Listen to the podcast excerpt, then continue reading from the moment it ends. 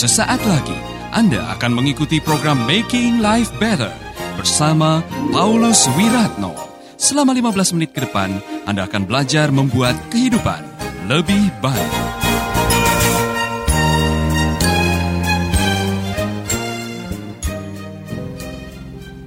Tuhan yang selalu melakukan keajaiban. Hari ini kami mengucap syukur diberi kesempatan untuk mendengarkan kebenaran firman. Bapa, berfirmanlah. Oleh karena kami siap untuk mendengar. Dan semua yang percaya mengatakan, amin, amin. Salam Bapak Ibu. Ada sukacita pagi hari ini. Beberapa minggu ke depan saya akan mengajarkan mengenai hidup adalah pilihan. Ayat firman Tuhan mengatakan, aku memperhadapkan kepadamu pilihan. Mau hidup atau pilihan yang mau membawa saudara pada maut. Dan memang kalau kita mau menyadari saudara-saudara hidup kita ini adalah kumpulan dari pilihan-pilihan. Ya kan? Tadi pagi saudara mau bangun atau mau tetap tidur itu pilihan saudara. Dan saudara sudah memilih untuk hari ini bangun dan bekerja melayani Tuhan. Ya kan? Tadi pagi saudara ada kesempatan untuk memilih sarapan atau tidak sarapan. Itu semua pilihan saudara. Sarapan pun ada pilihannya.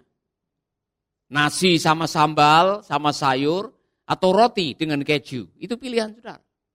Setiap pilihan membawa konsekuensi dalam kehidupan. Itulah sebabnya, saudara-saudara, pintar memilih adalah bagian dari skill yang harus kita memiliki. Sebab salah pilih bisa membawa salah konsekuensi dalam hidup ini. Amin. Saudara memulai hari dengan sukacita atau memulai hari dengan duka cita, itu pilihan saudara.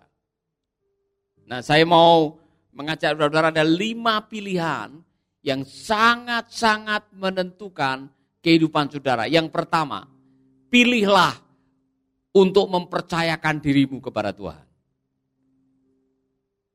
Diberkatilah orang yang percaya kepada Tuhan. Trust in the Lord and don't lean on your own understanding.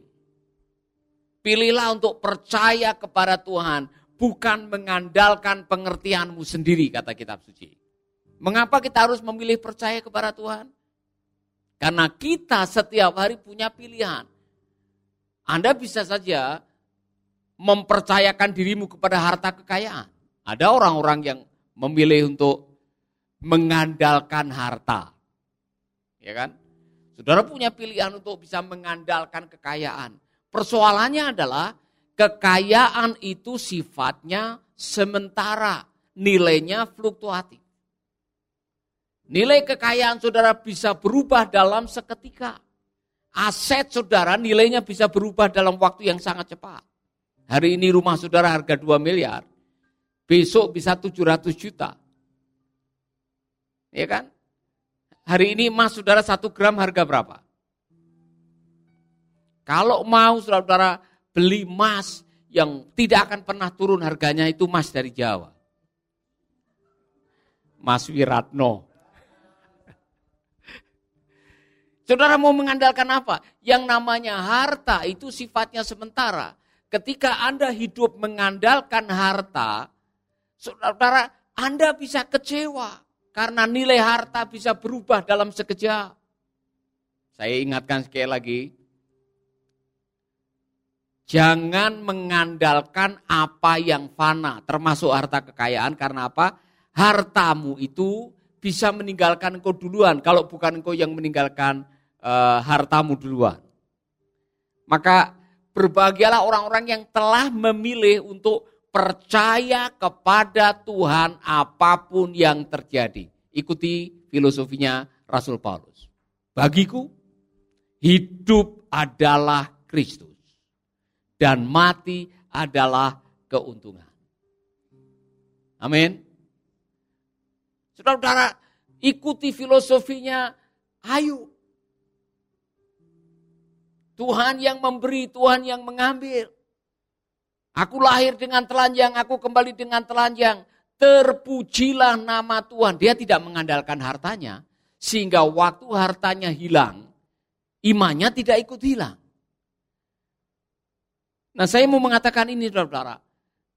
Beriman kepada Tuhan, memilih untuk percaya kepada Tuhan, jauh lebih menguntungkan dan membahagiakan daripada engkau mempercayakan dirimu kepada harta kekayaan. Amin. Siapa yang pernah bertemu dengan orang yang kehilangan hartanya dalam hitungan sekejap sakit jiwa? Karena orang itu terlalu mengandalkan harta. Sehingga pada waktu asetnya hilang, kesehatan jiwanya ikut hilang. Bahkan ada yang bunuh diri gara-gara tidak sanggup menghadapi kenyataan.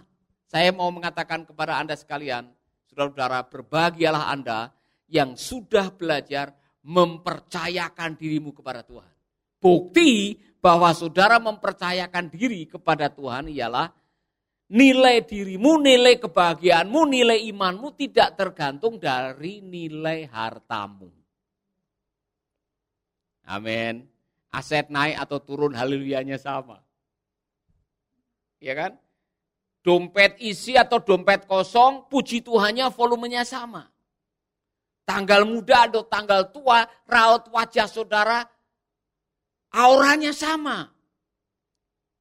Amin. Jadi tolong lihat wajah teman Anda. Wajah mengandalkan Tuhan atau wajah mengandalkan wajah. Anda masih bersama Paulus Wiratno di Making Life Better. Trust in the Lord and don't lean on your own understanding. Percayakanlah hidupmu kepada Tuhan dan jangan bersandar pada pengertianmu sendiri, kata firman Tuhan. Maka berbahagialah orang yang mengandalkan Tuhan. Saudara-saudara, tolong tengok sejarah hidup saudara. Saat-saat saudara bisa mengatakan, aduh aku bersyukur kepada Tuhan. Waktu itu saya mengandalkan Tuhan. Kalau tidak, saya tidak tahu saya jadi apa sekarang ini. Masih ingat? Saat-saat saudara diberikan pilihan untuk mengandalkan Tuhan, mengandalkan manusia, mengandalkan harta, mengandalkan kekuatanmu sendiri, mengandalkan pangkat, mengandalkan opa, mengandalkan kedudukan. Masih ingat saudara-saudara saat-saat saudara diizinkan oleh Tuhan menghadapi saat-saat sulit dalam hidup. Dan saudara memilih untuk mengandalkan Tuhan. Dan hari ini saudara bersyukur. Haleluya. Saya bersyukur diizinkan Tuhan pernah melewati masa-masa yang sulit dan terus mengandalkan Tuhan. Saya masih ingat, waktu awal-awal pernikahan kami mengalami kekurangan. Dan saya memberitahukan kepada istri saya, saudara-saudara, jangan pernah menulis surat untuk saudara kepada saudara-saudaramu untuk minta uang.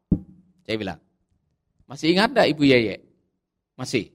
Saya bilang, jangan pernah menulis surat minta bantuan atau minta uang kepada kakak. Karena kakak cukup berada. Saya mengatakan kita dalam situasi apa pun juga harus bersandar kepada Tuhan. Saya bersyukur bisa mengucap syukur ketika hari Minggu malam bisa ngitung persembahan 3.500. Baru selesai ngitung persembahan ada bunyi ciklir Ciklit, nah, itu soto. Soto lewat, saudara-saudara. Bisa makan soto 50 rupiah. Satu mangkok 50 rupiah. Waduh, senangnya bukan main. Saudara-saudara, saya pernah mengalami saat-saat seperti itu. Saya bersyukur kalau setiap hari masih bisa makan tiga kali. Dan di situlah saya belajar mengandalkan Tuhan. Saya masih ingat pindah tempat pelayanan, honor pelayanan cukup untuk beli susu formula. Hidup di sebuah perunas satu kamar tanpa AC. Saudara pernah merasakan hidup satu kamar? Bak mandinya adalah drum aspal. Saudara pernah mengalami seperti itu? Pernah saudara uh, tinggal di kos-kosan yang kamarnya pas hanya untuk tempat tidur? Saudara harus menimba air untuk mendapatkan air untuk mandi atau air untuk masak. Saudara-saudara, kami pernah mengalami saat-saat yang tersulit dalam hidup. Saat-saat yang tersulit adalah saat di mana kita belajar mengandalkan Tuhan. Amin. Saya sekarang bisa menengok pengalaman-pengalaman mengandalkan Tuhan itu sebagai pengalaman seperti tambang emas untuk iman kita. Karena dari iman kepada iman, dari pengalaman kepada pengalaman, sehingga waktu kami diizinkan untuk menghadapi kekurangan lagi, kami tidak takut karena saya, keluarga kami sudah dilatih bagaimana mengandalkan Tuhan. Jadi saat diizinkan tinggal di pengungsian, hidup di perantauan, kami tidak takut lagi karena punya pengalaman iman. Maka berbahagialah orang yang memilih mengandalkan Tuhan. Amin. Katakan kepada teman saudara, berbahagialah kamu yang mengandalkan Tuhan.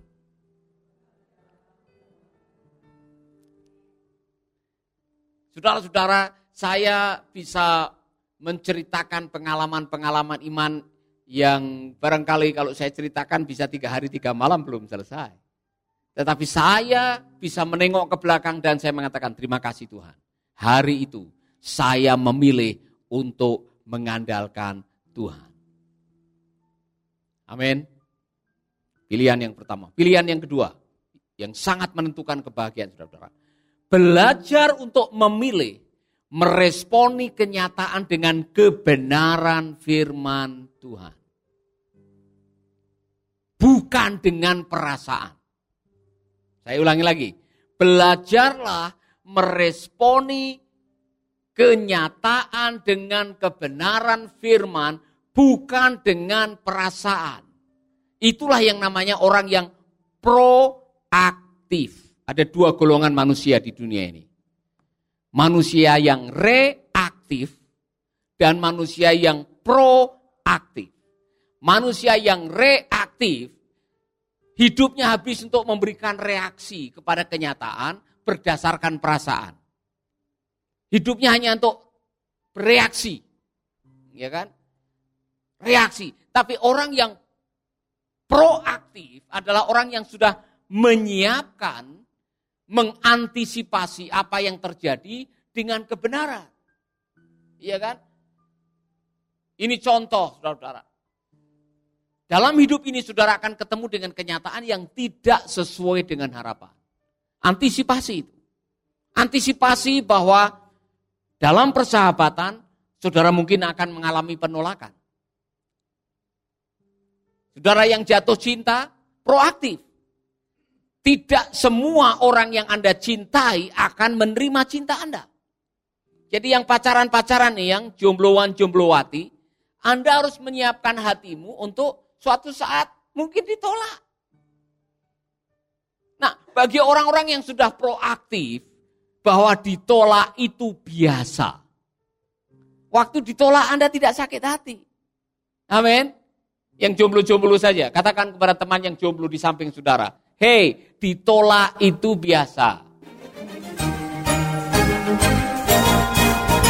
Sahabat, Anda baru saja mendengarkan Making Life Better bersama Paulus Wiratno.